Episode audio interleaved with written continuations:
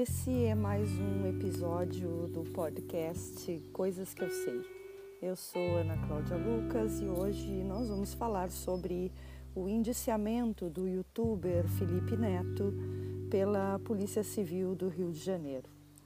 Conforme foi amplamente divulgado pelas mídias e bombou na internet no sábado, dia 7 de novembro, o youtuber Felipe Neto foi indiciado pela Polícia Civil do Rio de Janeiro.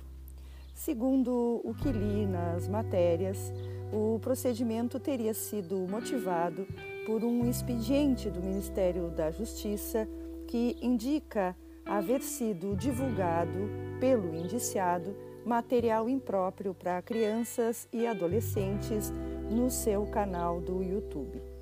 Em face, em face de tantos topics que vi nas redes, fui buscar os elementos que justificaram a abertura da investigação preliminar contra o youtuber e encontrei a nota da Polícia Civil do Rio de Janeiro que assim menciona.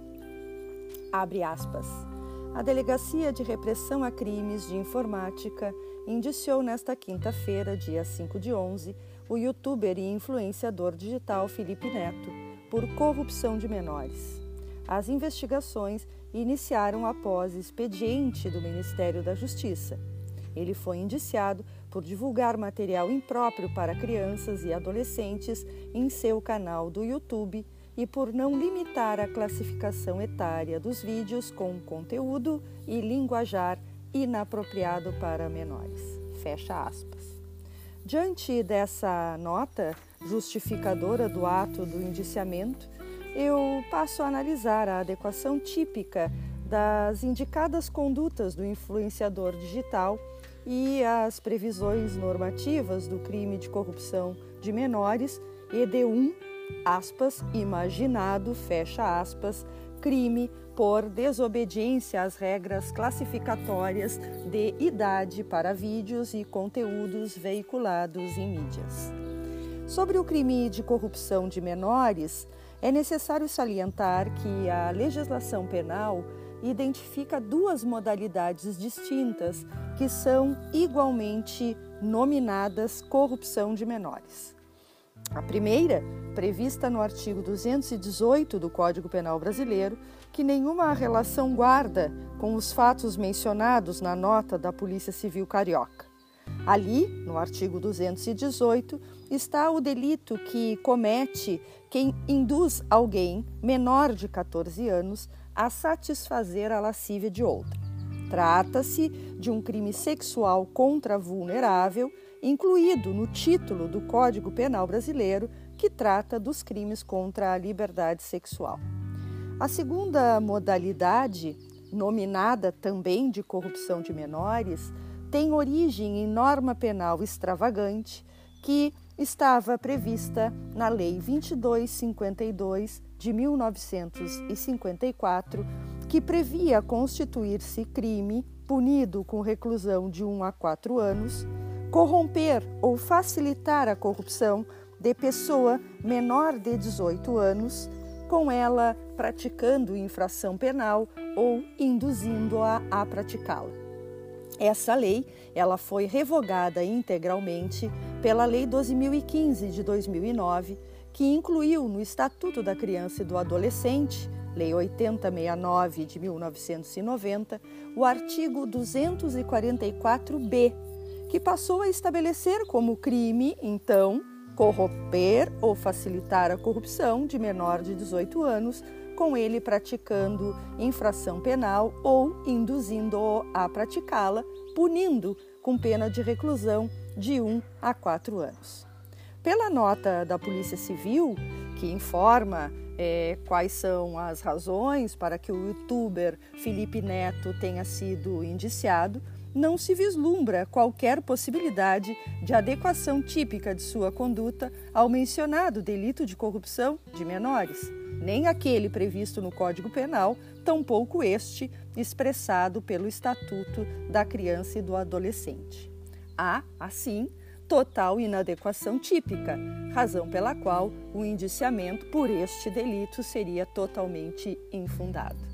Restaria então analisar a prática de delito por não haver o youtuber observado a classificação etária na divulgação de seus vídeos, por neles constarem expressões, linguajar e conteúdos inadequados.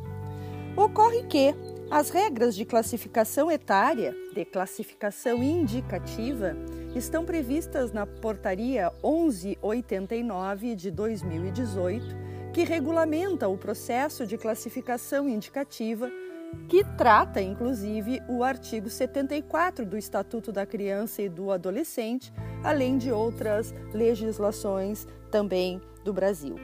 E o descumprimento dessas regras implicaria apenas infração de natureza administrativa, cabendo, portanto, sanção administrativa e nada mais, porque as infrações, estas administrativas relativas à classificação etária, estão contempladas no Estatuto da Criança e do Adolescente, intituladas Infrações Administrativas, nos artigos 254, 255 e 256, sujeitando o infrator apenas a pena de multa.